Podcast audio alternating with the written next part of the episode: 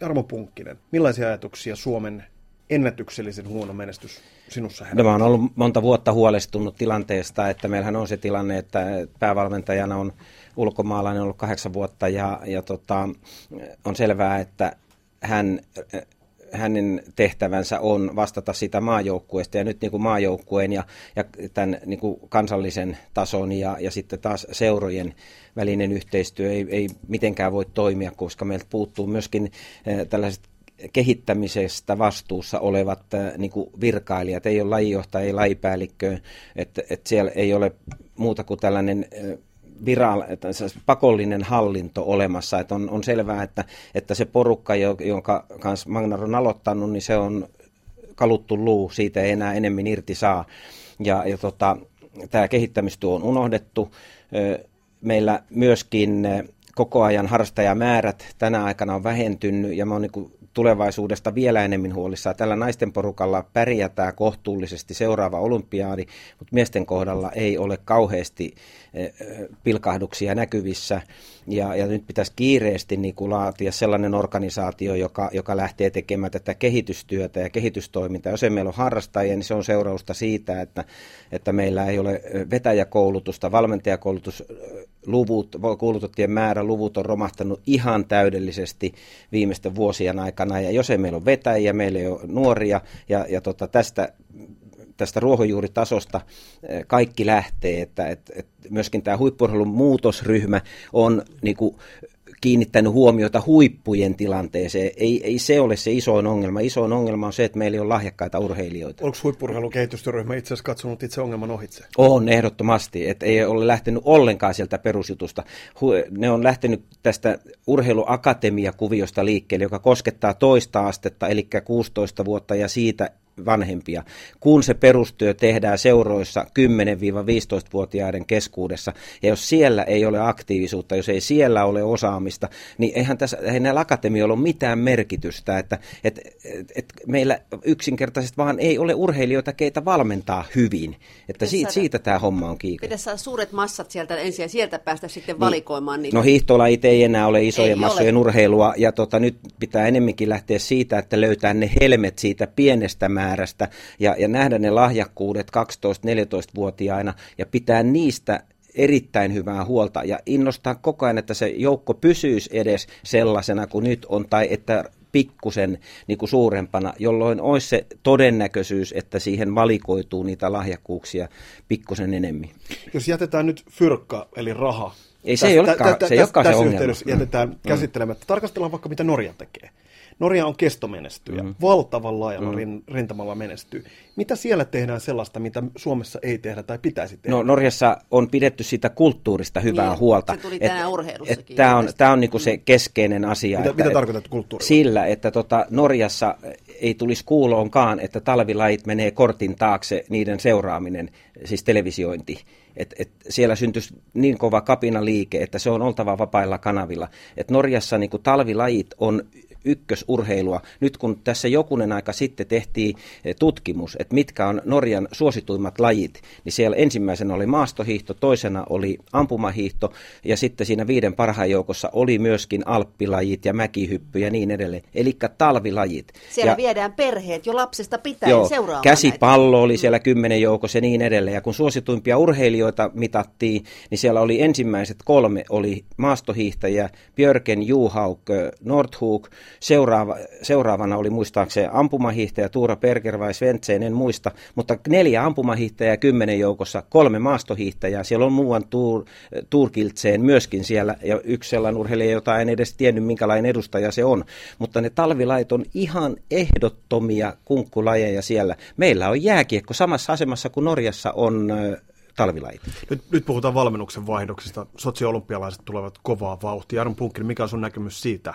Pitääkö nyt tehdä valmennuksen nimivaihdoksia tässä vaiheessa? Olympialaiset tulevat kuitenkin hyvin äkkiä vastaan. Joo, e, e, mitä pikemmin sen parempi. Ei, ei sillä Eli ole mitään olet sitä mieltä, joo, että ei mitään, joo, se, se, tulee kalliiksi ja kun rahaa ei ole, niin tota, tässä se raha tulee vastaan, että, että siitä joudutaan maksamaan iso hinta ehdottomasti, että, että, mutta niin kuin nyt pitää katsoa se Sotsin ohi ja yli seuraavaan, seuraavalle olympiadille.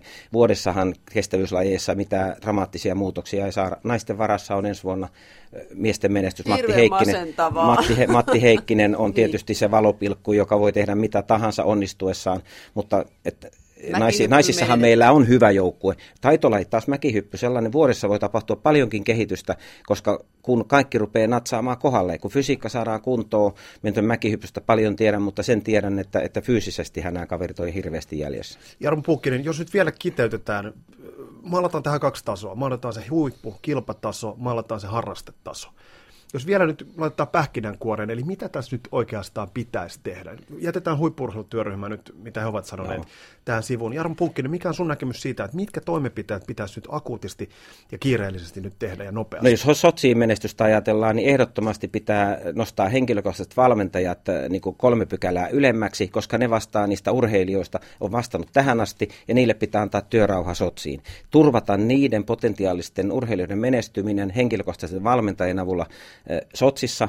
Ja samanaikaisesti jo ajatella seuraava, seuraava olympiari, palkata lajijohtaja tai lajipäällikkö, joka on korkean profiilin omaava henkilö, joka pystyy innostamaan kentän, saamaan niin kuin seurat uudelleen kovaan työntekoon ja, ja tota, hankkimaan junioreita ja tekemään nykyisistä, hy, sanotaan, että hyvätasoisista urheilijoista vielä parempia, jolloin niin pystyttäisiin saamaan se prosessi käyntiin seuraavia olympialaisia varten, koska tota, ei kestävyyslaissa kahdessa, kolmes, neljäs vuodessa, niin neljäs vuodessa voidaan saada jotain, nyt olisi viisi vuotta aikaa Changiin, ja, ja si, siinä ajassa ehditään jotakin tehdä, mutta ehdottomasti lajijohtaja ja sitten Sotsin jälkeen uusi päävalmentaja ja nämä tiukasti tekemään yhteistyötä. Sotsin jälkeen vaihdoksia. Entä jos joku nyt sanoo, että eikö tällä lajijohtajalla tuoda välimallin hallintoa?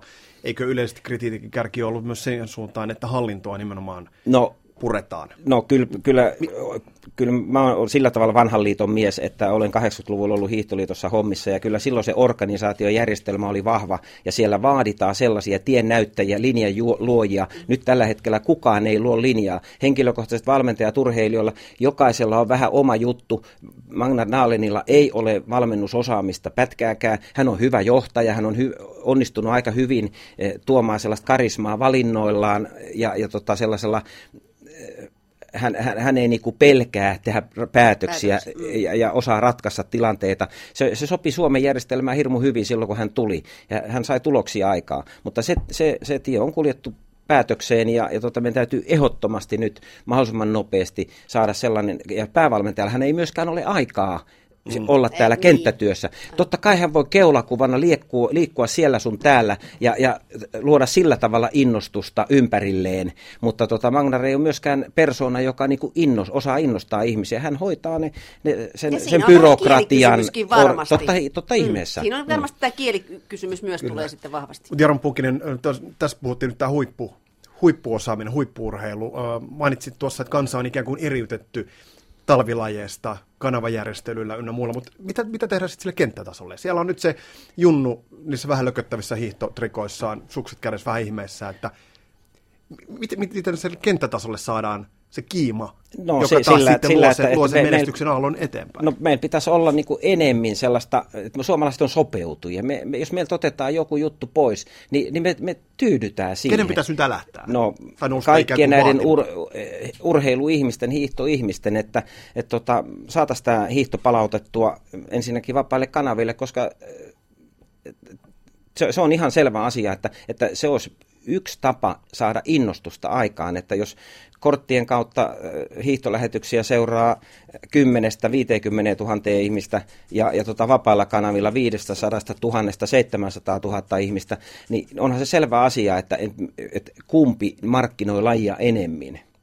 Ja sitten se, että meillä on kuitenkin ollut aika hyvät talvet tässä, pari talvea, että, ma, että niin ihan eteläisintä Suomea Kyllä myöten, kun saataisiin. Mutta kun menet kouluihin, niin jos saat valita, että lähdetkö luistelemaan vai hiihtämään, niin se on varma, että junnut valitsee luistelun. Mutta vanhastaan se oli niin, että kun katsottiin vaikka Helena Takalo ja Marjansa Kirvesniemen hämäläisten hiihtoa, niin silloin lähdettiin aina hiihtokisan jälkeen hiihtämään talo ympäri tai kenttää ympäri. Pelkäätkö, Jarmo Punkkinen, työskentelet lapsien kanssa, pelkäätkö sitä tilannetta, että lapset ja nuoriso ei enää tunnista sitä lajia omaksi. Pelkään, että se kulttuuri katoaa, mm. että tota, että meidän pitäisi niin enemmän nostaa esille sitä, niitä perinteitä ja sitä kulttuuria. Me eletään maassa, jossa tota, on talvi vielä todennäköisesti 50 vuodenkin kuluttua, että et meillä niin tuodaan uusia lajia esille, jotka niin menestyy.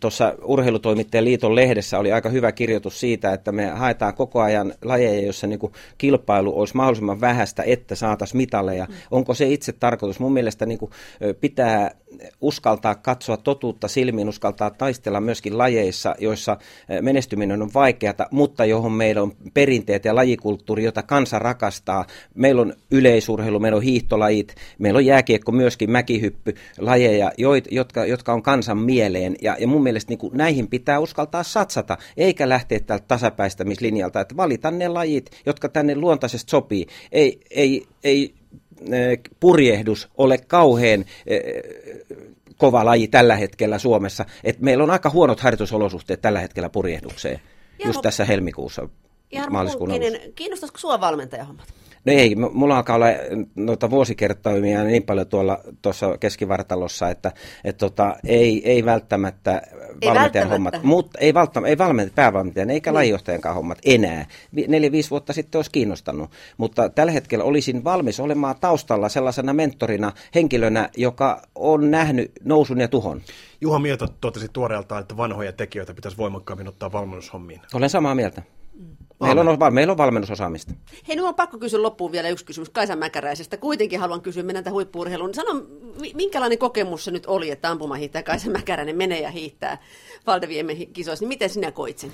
No mä, se oli iso haaste, se oli, se oli hyvä näyteikkuna antaa niin kuin konkreettinen esimerkki siitä, kuinka kova laji ampumahiihto tällä hetkellä huipputasolla on. Ja, ja tota, se oli vahinko, että Kaisa ei ollut ihan parhaimmillaan siellä, että, että siellä on syyt taustalla, mutta me ei tuotu niitä julkisuuteen, että hän ei itse asiassa ollut ihan terve ollut siinä ö, ennen niitä kisoja. Ja tota, kuitenkin siitä huolimatta ihan kohtuullinen sijoitus 14 ja aika pienestä kiinni, ettei sitten viestissä ollut mukana. Saako hän jatkoa? Saako tämä kokeilu nyt jatkoa? Ei varmastikaan, että se sopi kalenteri tällä kertaa ja hänen, hän on ammattiurheilu.